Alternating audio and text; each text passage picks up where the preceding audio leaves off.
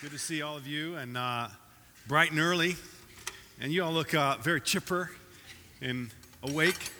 And uh, it's great to see of you. You know, looking at that video, I'm going to miss uh, some of those characters in the video, aren't you? You know, when you think about that video, wouldn't it be cool if when you go into work tomorrow, you could see the weather climate of your coworker or your boss right there over his head? Wouldn't that be cool, you know? And if you could see uh, your wife when you get home from work, what kind of weather climate's going on before you open your mouth, you'll, you'll be able to know. You know, maybe in school you'll be able to see your teacher's weather climate, what's going on up there, and you'll know whether you can get away with what and what you can do. That would be really cool. You know, it'd probably keep us out of a lot of trouble. But the reality in this whole series, and if this is your first time here, we're, we're wrapping up a series today uh, called Climate Change, and it's all about relationships. We've been looking at relationships for the last few weeks, and uh, it's been very, very helpful for me personally. And I know I just want to encourage a lot of you that have gone after this, how much it's helped you. Uh, and, and I've heard some incredible stories about how this series has, has really helped people. And uh, we're going to wrap it up today. And, but before we do, if this is your first time here, I just want to kind of bring you up to speed for the last three weeks, what we've been looking at and, and what this series is about is that all of us have a collection of relationships. And each one of those relationships has a different climate associated with it. And there's something else about us. We have our own climate that we bring into the relationship. We bring our climate into work, to school, we bring it home from school, and it can change. And this whole point of this series is looking at this series from saying, hey, what is my climate? And that's what we looked at in the first week because this is the principle that we talked about and it, it overflows into the whole series. The climate of those relationships dictates the future. Meaning, whatever climate's going on in my relationship right now, that's going to tell me what the future is. And we talked about with uncanny accuracy, you can tell what the future is going to be in a relationship based on what kind of climate's going on right now.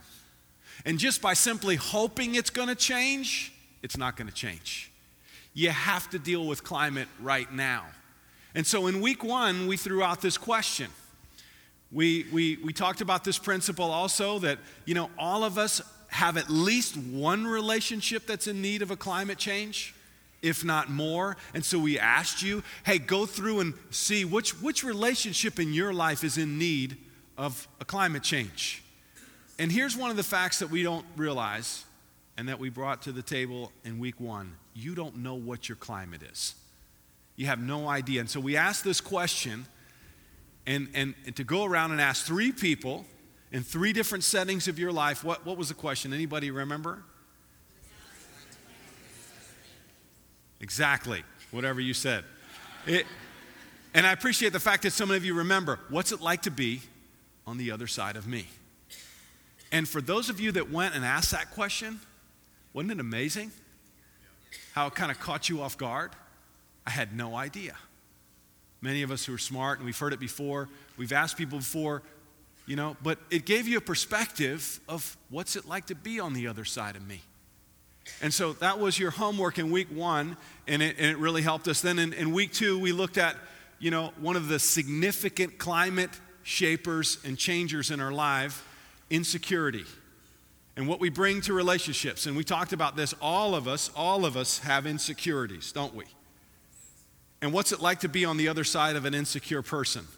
It's incredibly complicated. It's like walking on eggshells because every little thing you say and do can affect that relationship. And it creates a very unstable climate. And we talked about this the cure to insecurity is acceptance in week two. And if you haven't heard these classes, I encourage you go to our website. You can go back and listen to them. You can go back and watch them. They're incredibly helpful. And the cure to insecurity is acceptance. And this is the principle we looked at in, in week two. The climate of our relationships improves when you see God, when you see you as God sees you. And that's huge for us. Because too often we look at ourselves the way other people see us and the way we, are, we see ourselves, and that's what creates insecurity and that fear. But God says, I accept you and I love you and I want a relationship with you. And it cures our insecurity. That's what we looked at in week two. And then in week three, this was last week, another climate shaper and influencer we talked about is conflict, right? You know what's amazing? After last week, there were some conflicts that arise during the week. I don't know if that happened with you. Maybe this is the normal thing and the conflicts are always going on, but I was much, much more aware and I was able to draw on some of the things from last week and go, hey, we're right in the middle of this. What perfect timing to deal with conflict. And we talked about there's two kinds of people in conflict, right? And you know who you are conflict avoiders, that's most of us, and conflict enjoyers. And we looked at two words for each of those people. We looked at for people who are conflict avoiders, what's the key word for them? Loyalty. Be loyal in the relationship because conflict avoiders, what their tendency is, is to back away from the relationship and say, I don't know if I want a relationship with this person. And they become very isolated. And we're talking about loyalty is the key for you. And then for the conflict enjoyers, what do we talk about for them? What's the key word for them? Kindness. Kindness. Because people who are conflict enjoyers, I mean, they come in with guns loaded and they're ready. They're ready for the conflict. They love the conflict. And we talked about what they need to practice is kindness, and that means listen first. Don't speak first, listen first. Hey, let me understand you. And so that's what we looked at in week three. And we talked about this last week too is sometimes love requires that you fight for relationships. And if you fight for relationships, that means you will fight in relationships. And so conflict has sometimes a bad rap. It's a good thing because when you go through conflict well, what happens? The relationship gets better. The climate gets even better than it was before the conflict. And so we talked about how to fight well. So today we're going to talk about the video. We're going back to the video. And we're going to talk about the weather symbols. And, uh, you know, as we talked about, today we're going to talk about an, a significant climate shaper and influencer in our lives. And so I want to roll that out on you. What climate, what climate symbol you think we're going to talk about? We're going to talk about this one. And this one is storm clouds. Storm clouds. Storm clouds are a significant climate shaper and influencer. What do I mean by this? What I mean by storm clouds is, is that in life, you and I have expectations, don't we? We want things to go and end in a certain way, but reality kicks in. And what happens in reality? Things don't work out the way we want it. And the tendency is when things don't work out the way we want, when we have trouble, these clouds can move in over our heads. And these clouds can affect our relationships. You guys remember this person? From Saturday Night Live, very famous character. Her name was Debbie Downer, right? And Debbie Downer wasn't it just amazing? They had one scene when they were in Disney World, and you know they're just having an awesome time, the most, the happiest place in the world, and the whole family's there for a reunion, and they're all sitting at the table, and in comes Debbie. And she just unloads this terrible news, this, this bad thing, and then right after she's done saying her terrible news, you hear this noise Okay, can we do that one more time? You guys got to help me out with the, the, the sound there. One more time. Here we go.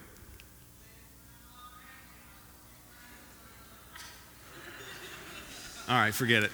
Tried. Okay, the sound was wah, wah. And you know what it's like to be on the other side of Debbie Downer, right? I mean, you, are you're, in a, you're in a hamburger joint and you've got a quarter pound bacon cheeseburger with fries and Debbie Downer or Doug Downer comes out and says, You know, the number one cause of heart attack is high cholesterol. And it's like, wow, wow. They just kill the moment.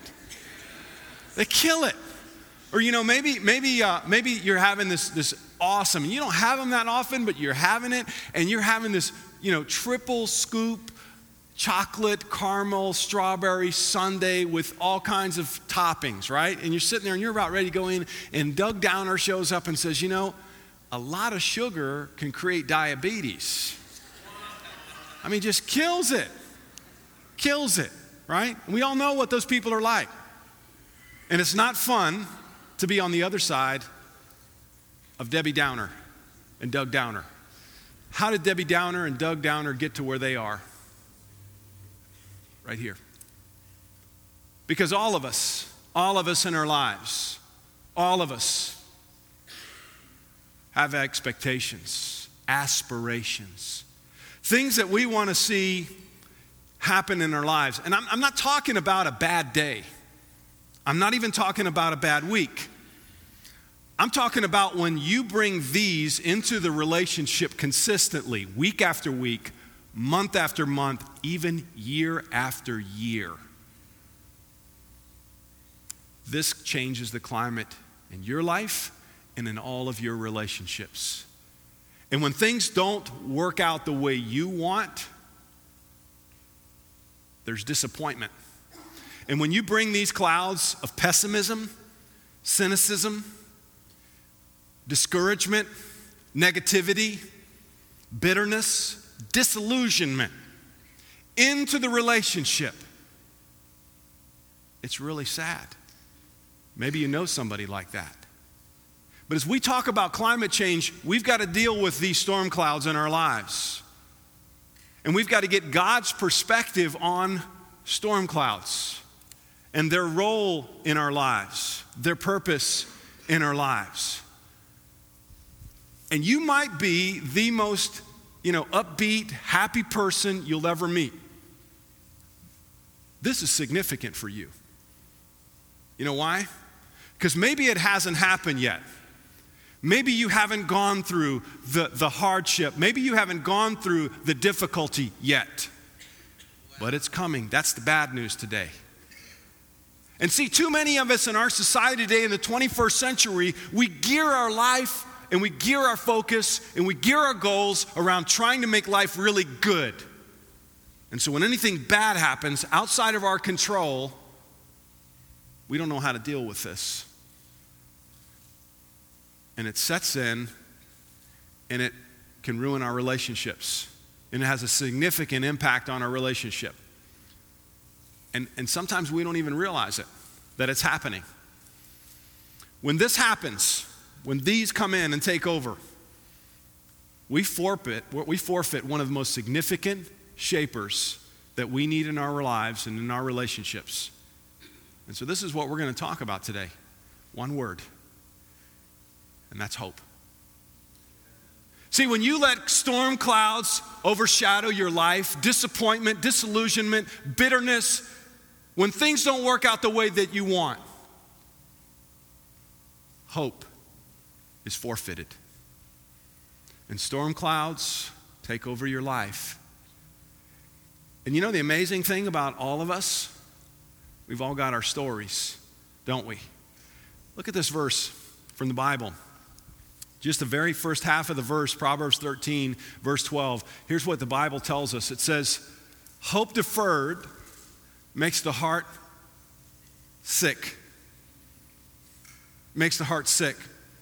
See, storm clouds Hope deferred, when hope is pushed down, when hope is, is lost, when you get so focused and so wrapped up on the disappointment in your life that things haven't worked out. I wanted a relationship. I wanted a child. I wanted this position at work. I wanted things to work out differently. I had expectations. I had goals. And it hasn't worked out the way I wanted. Hope is deferred. Your hopes are deferred. What does it do to our hearts? Makes them sick.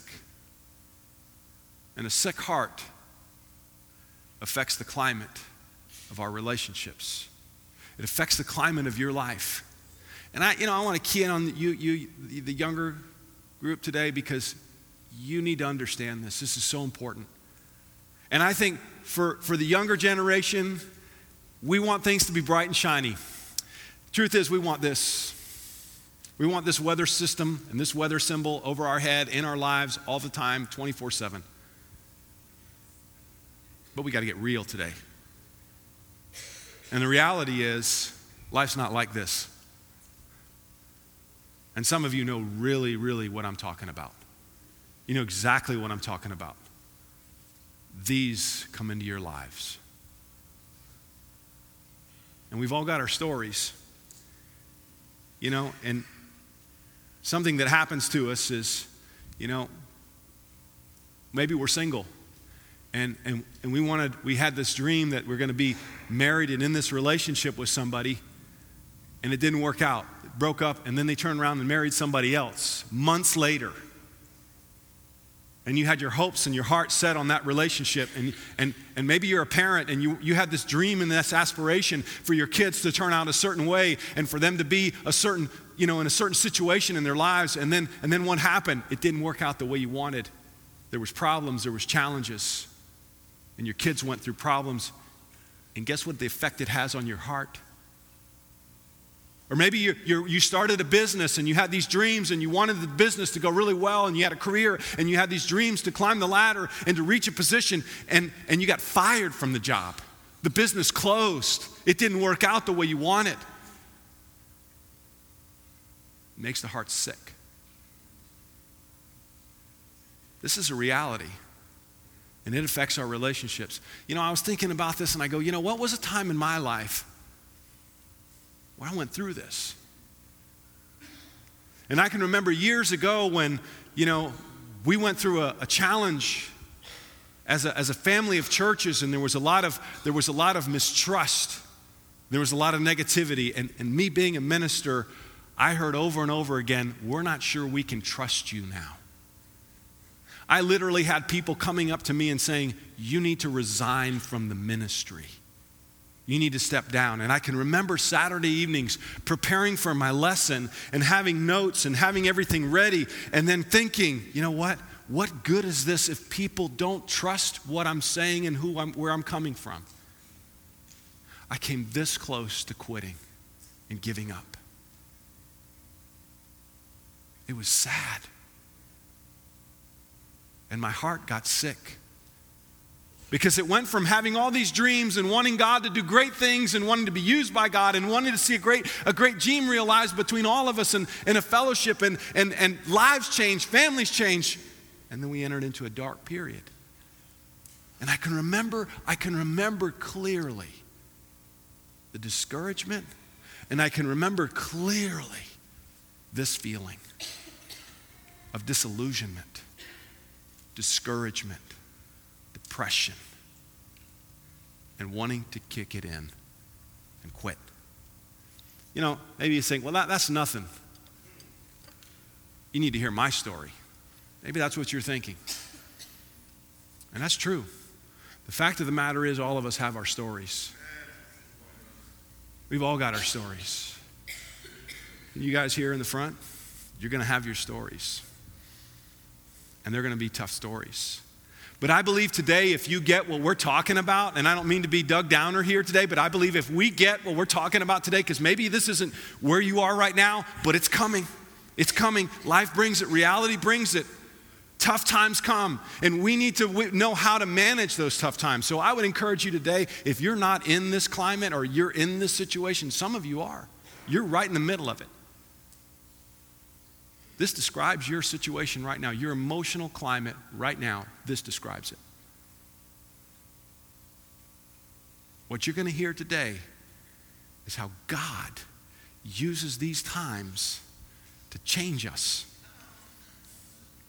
And I look back at that season in my life when I went through that hard time and I realized what happened.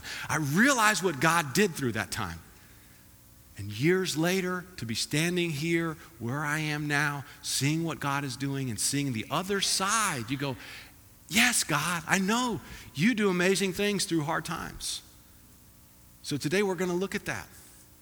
We're going to go through and, and, and basically unpack what happens. And here's the, here's the phrase for today, the bottom line for today. When your dreams meet reality, when your dreams meet reality, choose hope. It's a choice. When your dreams meet reality, choose hope. Hope is something that you can't find everywhere. And I know for, for a lot of us, this sounds good. You know, you come to church and you want to hear about hope, and it's really easy for me to say this. Say this. to you today, the minister. That's what a preacher should say, right? A preacher should say that. Keep hope alive. Right? That's what you should hear on Sunday. But it's very difficult for me up here to say that to you in your situation. And you go, well, that's a little unfair where you're coming from. Do you really understand my situation? Can you really relate to what I'm going through? And the truth is, I can't. But neither can you to somebody else's situation. But what we're going to see today is God understands. God understands. And there's somebody else who understands. So we're going to look at a verse here in the Bible. And, and here's, what, here's what God is attempting to do when these storm clouds move into our lives with disappointment. God is up to something. God is up to something very powerful. And sometimes when we go through the most difficult times of our lives, God can take us to a whole nother level in our faith and in our relationships if we'll let Him. God is attempting to build hope in you and in your life when you go through it. And you know, sometimes when we come to church and we come and hear these things, and if you, you come to church infrequently, you hear these things, we think, well, you know, that's not really reality. What you're talking about today is not reality.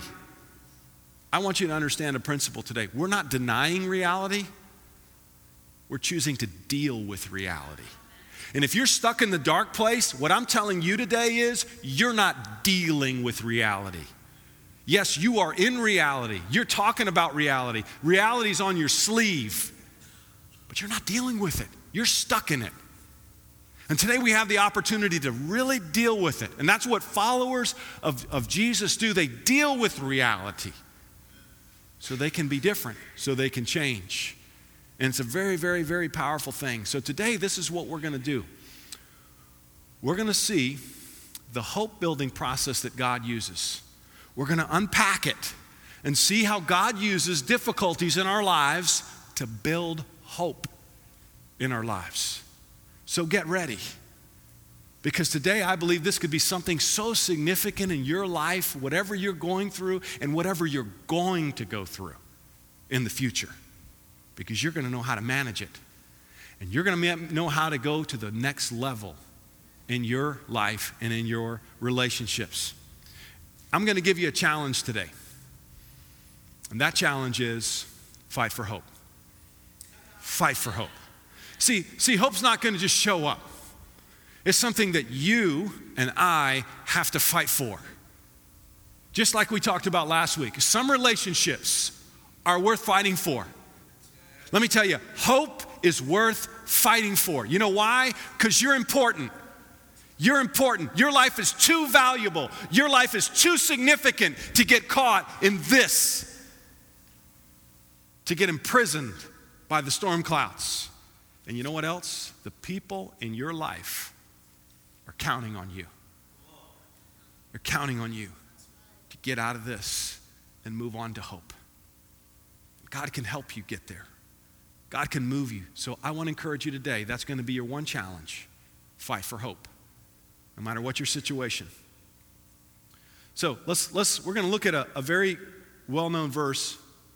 Maybe I can get someone in the, in the back to help me with the clicker because we're not responding. We're going to look at Romans chapter 5. Thank you. And we're going to look at verse, verse 2. If you could bring that up. And I'm going to ask you to, to stay back there for, for some reason we're not working here. But in verse 2, this is what Paul talks about. And this is kind of the breakdown of how it works. It says here in verse 2 of Romans chapter 5, it says, And we rejoice in the hope of the glory of God, not only so, but we also rejoice in our what? Sufferings. In other words, disappointments, challenges. When we go through hard times, because we know what happens. We know that suffering produces perseverance. Next slide. Again. Perseverance, character, and character, here's the word that we like hope. Character, hope. And hope does not disappoint us. Hope does not disappoint us. Next slide. So here's what we're going to look at today and we're going to break this down and, and, and look at what, what's the progression of things. You and I, all of us, have expectations. And these expectations sometimes aren't realized. Sometimes they are. Sometimes you get married, sometimes you have children, sometimes you get the job, sometimes you get the promotion. Sometimes things work out exactly the way you wanted. But then, what happens when they don't? The next thing happens. Next slide. Suffering comes in, disappointment. Next slide. So here's a choice that we make. Many people in suffering, they get stuck. Many people, they didn't get the job that they applied for. The interview went through, but they didn't get the job that they wanted. They try a couple more interviews, one or two, but the disappointment is so significant, the suffering is so, so significant that they quit. And they choose to stay here. And then the work is not finished. God's work is not finished. But what God is saying and what Paul is saying here is this is, this is how God uses challenges in our lives. We go from expectations, then they're not realized, we go through suffering, the perseverance. This is something that we decide to do, to persevere. And we're going to break this down more. Then, next slide. Then, what perseverance does, when you decide to persevere, character is formed. Character is formed. And this means an inner strength that you have to get through things, even though the circumstances around your life are saying, no, stop, lay down, give up, quit. You form character and you get stronger and you become a better man, a stronger woman. And you have something that few people have character. And then the last thing, hope. This is powerful. This is powerful. When you have a deep sense of hope, and, and what we're not going to be just talking about is getting through life here. We're talking about getting to the other side today, which is, is significant. And so today, let's go to the next slide. we're going to look at an example and something that I, I, I, realized when I was going through this whole process of how God uses hardship. Almost everybody in the Bible goes through this. Abraham went through it, Moses went through it, David went through it, Esther went through it. Almost everybody in the Bible went through that process, and today we're going to look at even Jesus went through this process. See, because God doesn't want us to think, well, I'm teaching you, but I don't understand. I can't relate. No, He sent Jesus so that you and I could understand He relates. He relates. So let's look at the story of Jesus. It says here in Mark chapter 1, verse 10, as Jesus was coming up out of the water, this is his baptism day. What an awesome day! One of the most incredible days of his life.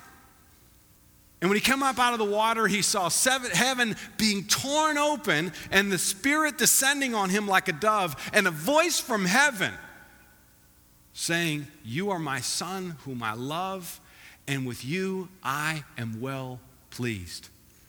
Now, you can back up. Thank you, Adrian. I think I got it. You know, when you think about that, okay, Adrian, you can stop. I think I got it back. But when you think about this day for Jesus, this is an incredible day, but let's, let's weigh in on the expectations. What were the expectations here? Could you imagine? You come up out of the baptistry, heaven is torn open, and God's voice booms out You are my son, in you I am well pleased. Talk about expectations. Gigantic expectations. You are going to be the Savior of the world, and you're my son, and I'm so proud of you. The expectations were pretty high on this day. And we look in verse 12. At once, so right after his baptism, at once the Spirit sent him out into the wilderness. And he was in the wilderness for 40 days, being tempted by Satan, and he was with the wild animals. Now, my question is this Who sent Jesus out into the desert? God did. The Spirit, yes, but God did, right? Wasn't the Pharisees. It wasn't, and when we say the desert, when he was sent to the desert, we're not talking Palm Springs. Okay? Sometimes we think that the desert's a retreat place, you know, where they got hot springs and it's, it's, it's a retreat, it's a getaway. No, we're not talking about that kind of desert. We're talking about a desert of suffering. In another version, it says, in another place in the Bible, it says that Jesus, he fasted for 40 days and 40 nights. 40 days. You know, it's hard for me to go four hours fasting. Can you imagine 40 days of fasting in the hot desert? And it says here that he was in the wilderness being tempted by Satan. I mean, right after your baptism, you're thrown into the situation of what? Suffering. What was God up to? Why right after? Why couldn't he just go out and start preaching? Why right after his baptism? Because God was doing something that he does with you and me. And I got to say this some of us don't like to look at God like this. See, we don't want to see God that he's going to send us into suffering, that he's going to send us into suffering and challenges and hardship that He's going to allow that to happen because we want to see God in a positive light. No, God wants to bless me, God wants to help me. And you don't realize that God has a bigger plan. This isn't about, you know, chocolate syrup and frosting. God's got, a, God's got a huge plan to forge something powerful in you, in your life. But this is what happened. And then this, this last verse, he was with the wild animals.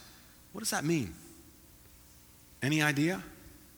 I have no idea what that means. He was with the wild animals. But what I do know is this it wasn't a picnic. You know, it wasn't sitting next to the, the, the, the, coyotes and, you know, just chilling with, you know, like Rover or your, your pets. No, that's not what this is about. Wild animals. It was an intense situation.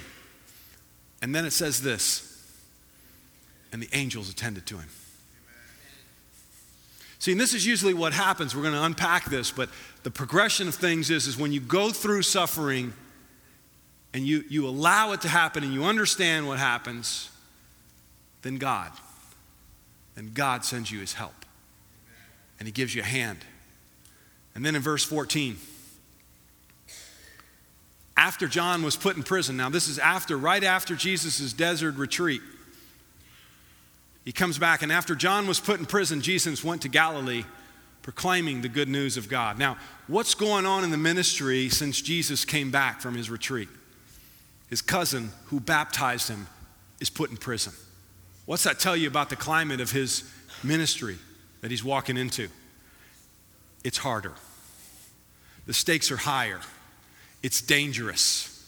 It's not like it was before. They've got, they've got John in prison and they're going to kill him. He's not getting out, he's not going to be released on bail. And then it says here Jesus went out into Galilee proclaiming the good news. Here's what Jesus said after his desert experience The time has come, the kingdom of God has come near. Repent and believe the good news. What do you hear from Jesus? What's overflowing from him after his desert experience?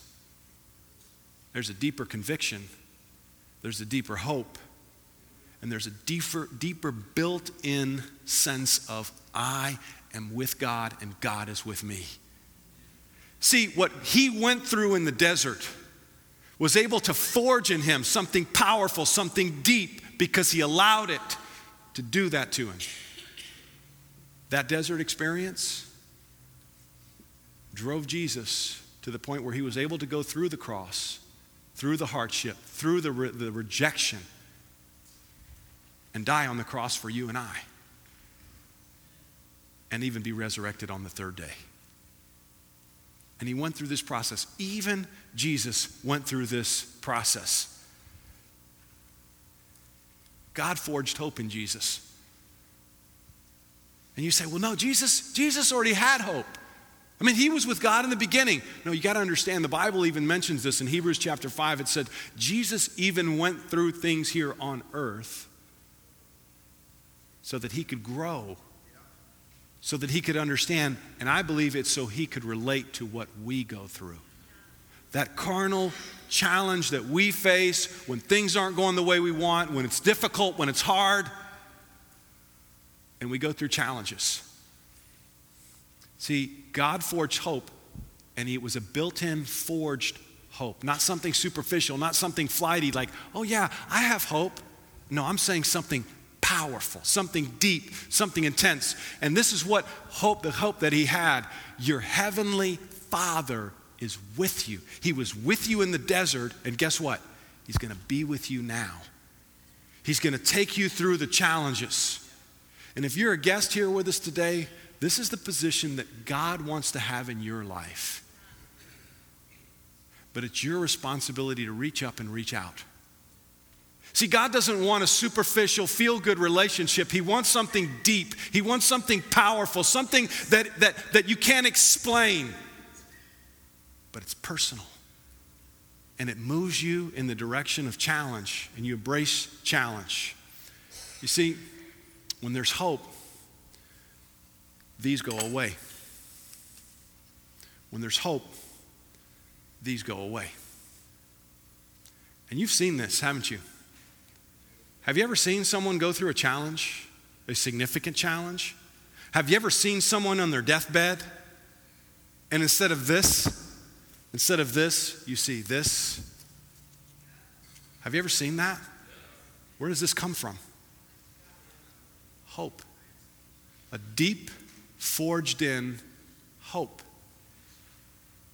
That they realize this phrase that we just saw God is with me.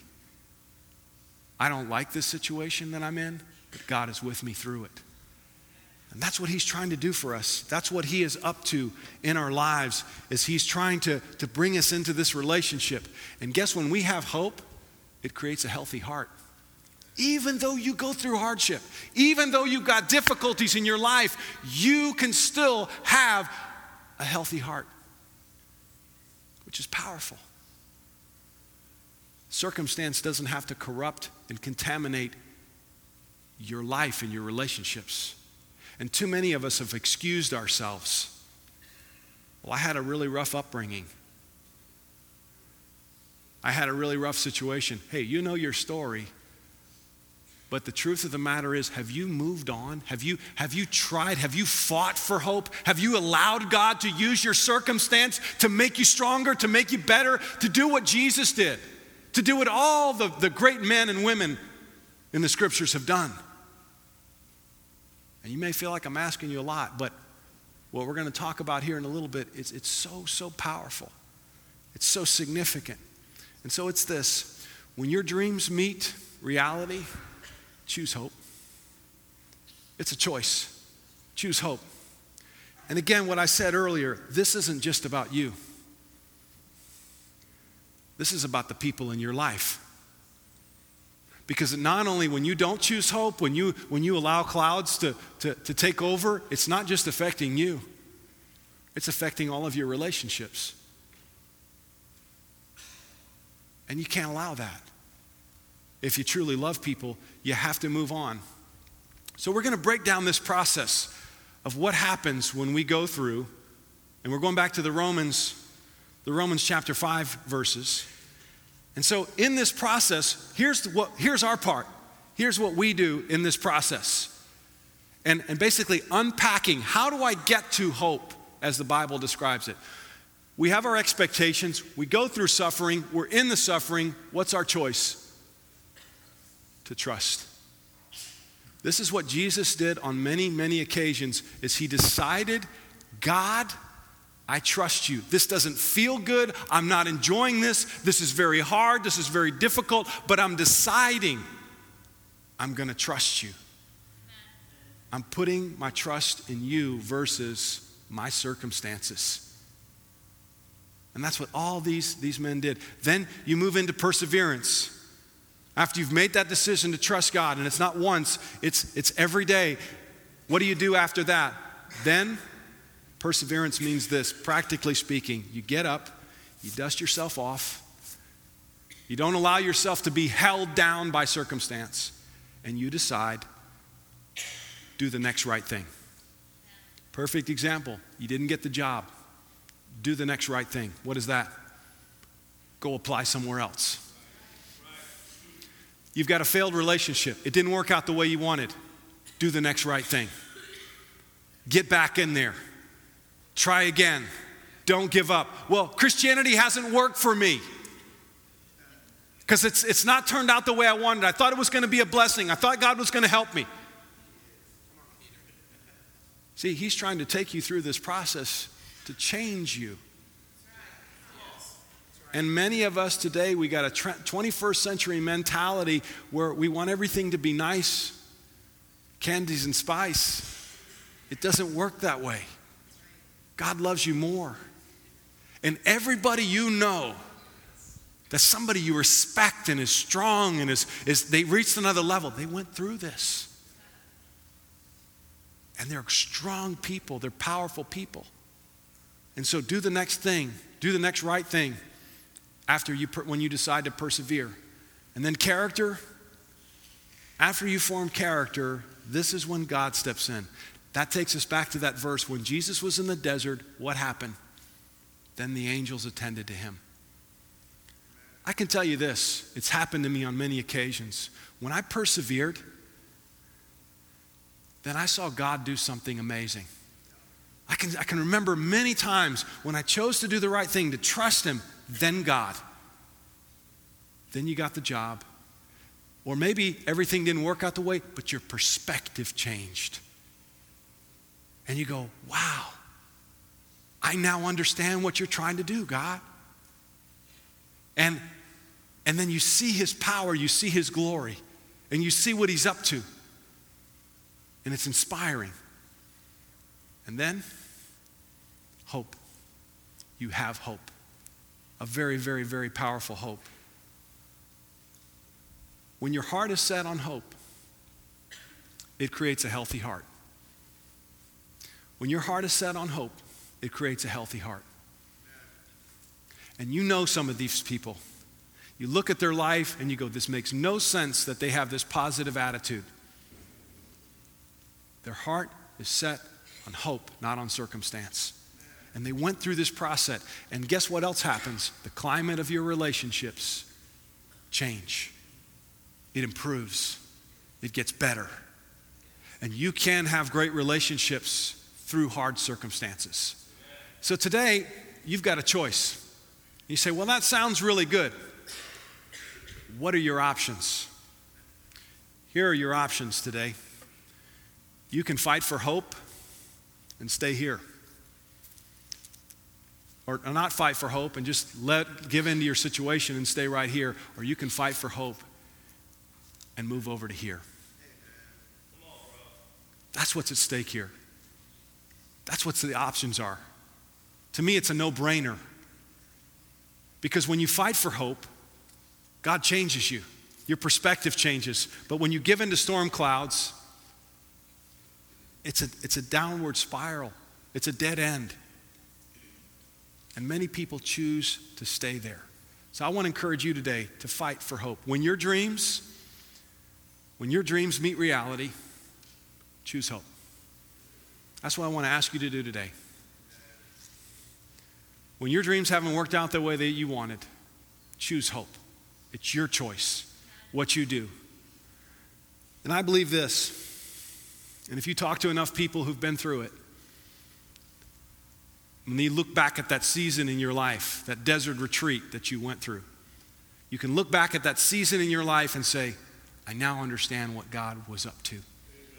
I now understand what was going on, what was at stake and you'll look back at that season, you'll have understanding, you'll be inspired, and you say, God, now I see what you're doing. I see what you did. Thank you for taking me through that because I'm so much better off. My perspective, my appreciation, my relatability to people who go through hardships, my compassion level, everything's changed. My love and my relationships is so much deeper because I went through that season. And my faith in you is so much greater because of that season that I went through in my life. So I'm going to ask you to do this today. Real simple fight for hope. And I would encourage you to have some conversations, some get vulnerable conversations with people where you talk about the disappointments, that you unpack what's going on and where you're at, that you really deal with your disappointment, your disillusionment, your bitterness, that you get it out there. Stop faking it.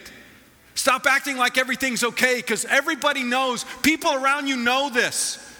They know that you're walking around very unhappy. And I got to say this too. Some of you, you've got a chip on your shoulder, and people know it. You're not a happy person. And you say, well, that's just the way I'm wired. You didn't wire you, God wired you. And God wired you so that you wouldn't live here in this climate. This is temporary if you choose. God wired you to be this. He wired you to be. But this doesn't depend on circumstance.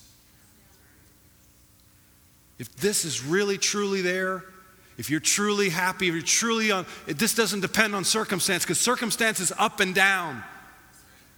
This depends on a deeper significance to your life, a relationship with God. It's something powerful. It's deep that you can even face death with this perspective. See, because understand this we're all going to die. It's all going to end. All this is going to end. How are you going to approach that? And maybe, maybe God, maybe God has allowed you to go through these hardships and these challenges in your life so that you can understand it's not about here and now. This is temporary. This is, this is not going to last. I'm moving on to something greater. God's got a bigger plan, a better plan. You know, this past week, one of our sisters passed away Barbara Hockenhall. But she's moved on. She fought the good fight. And this is going to happen more for us. But if we fight for hope, we can embrace death and realize it's just the beginning. This is what we fought for our whole life to be in a right relationship with God. The other option is storm clouds here, storm clouds later. Because there's no hope. Your hope is gone. You forfeited. It. You turned in your hope card and exchanged it for disappointment and bitterness and discontentment. That's no way to live. So we're going to close out. How badly does God want this for us? This is how bad. In Romans chapter 5.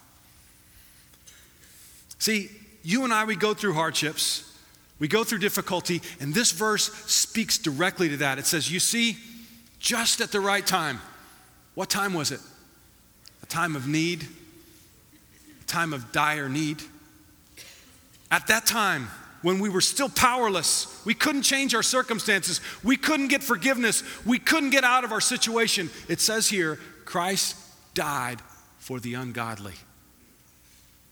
Very rarely will anyone die for a righteous person, though for a good person, someone might possibly dare to die. But God demonstrated, demonstrates his own love for us in this. While we were still sinners, while we were without hope, Christ died for us. Well, we're about to celebrate right now the communion. There is not a greater message of hope than we're about, what we're about to celebrate. This is how much hope Jesus wants us to have. That at our moment of most dire need, He reaches down, He reaches out, and He helps us up.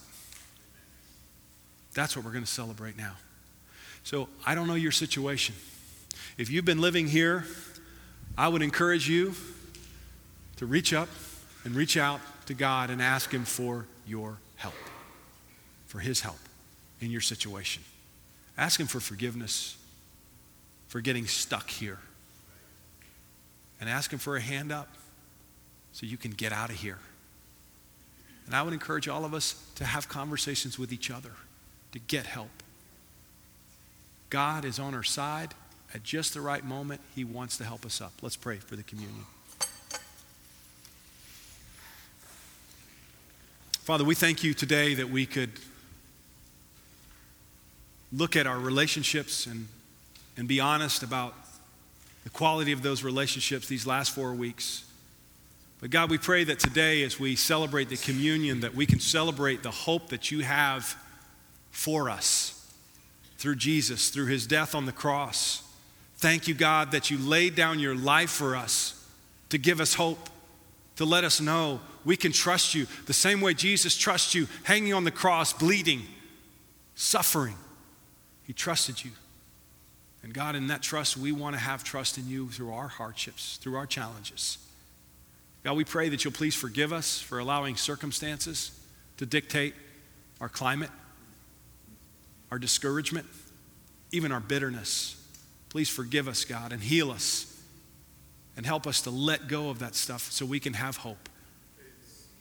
Father, we love you. Thank you for Jesus. We lift him up at this time. We remember him and all that he went through so that we can have hope today. Thank you. It's in Jesus' name we pray. Amen.